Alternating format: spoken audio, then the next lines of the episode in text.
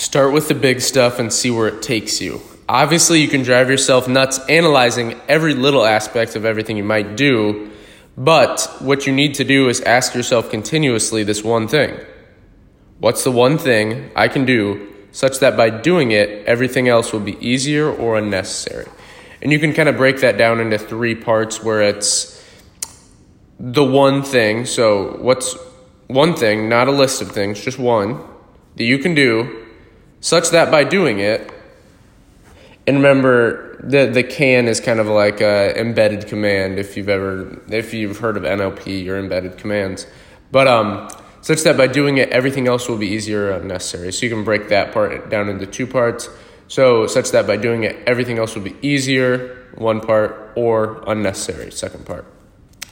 And really focusing on this question is a fundamental habit to achieve extraordinary results and lead a big life. People say that they use it for some things and not for others.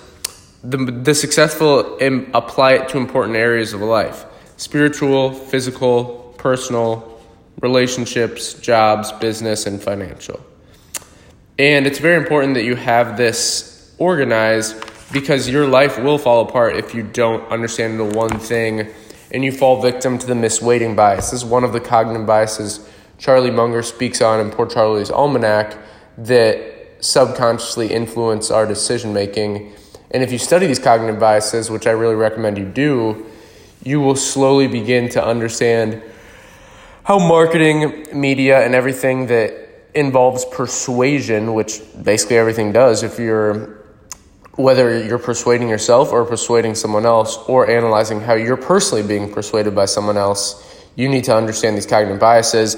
And let me tell you something if you start learning about these, you will be so far ahead of your competition because most people just use kind of like cookie cutter, um, they use cookie cutter approaches to different situations where with the 25 cognitive biases, you can adapt it and basically tailor it to any situation you want to go into.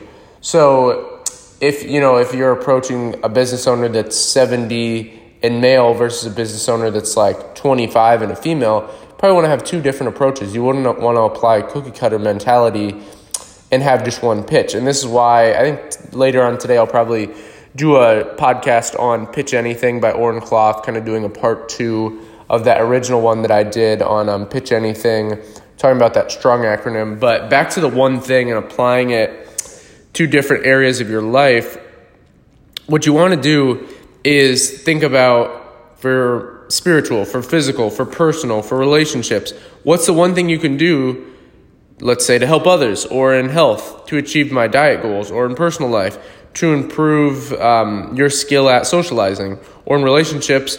What's the one thing I can do to improve my relationship with my spouse or partner, or with my family member? And this is so vital because my life the areas matters most. You need to be able to apply this one thing to different areas of your life.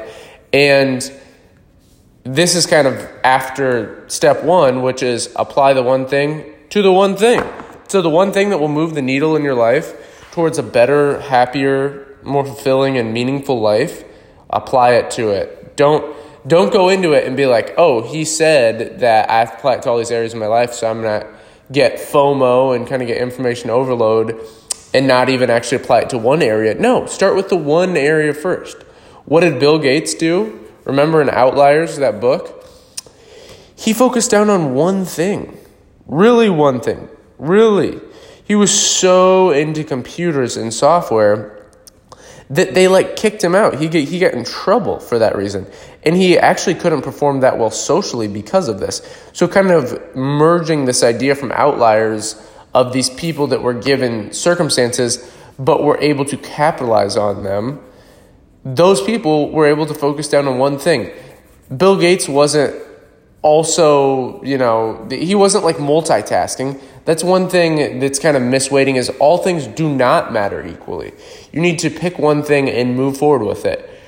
You could work on your weaknesses and be eclectic where you know many things, but every day focus on that one thing. Do not fall victim to misweighting bias. Most people go their whole lives getting good at the wrong things. This is this is detrimental for your success. And if you go your whole life getting good at the wrong thing, the end of your life, I don't know what there is to say.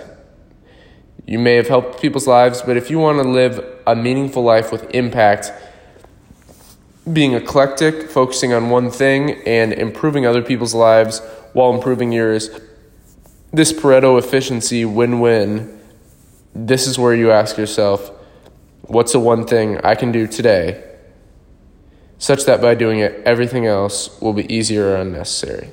And make this a habit. Make a question a habit. Basically, researchers show that I think it takes about 66 days to form a new habit. So if you can ask yourself this every day for the next, let's say a month, I think you will be able to extrapolate this throughout your life. And it's something that I've really been trying to implement. If you enjoyed this podcast, please leave us a review, rate us, and leave us subscribe for the Modern Academy. Have a good one.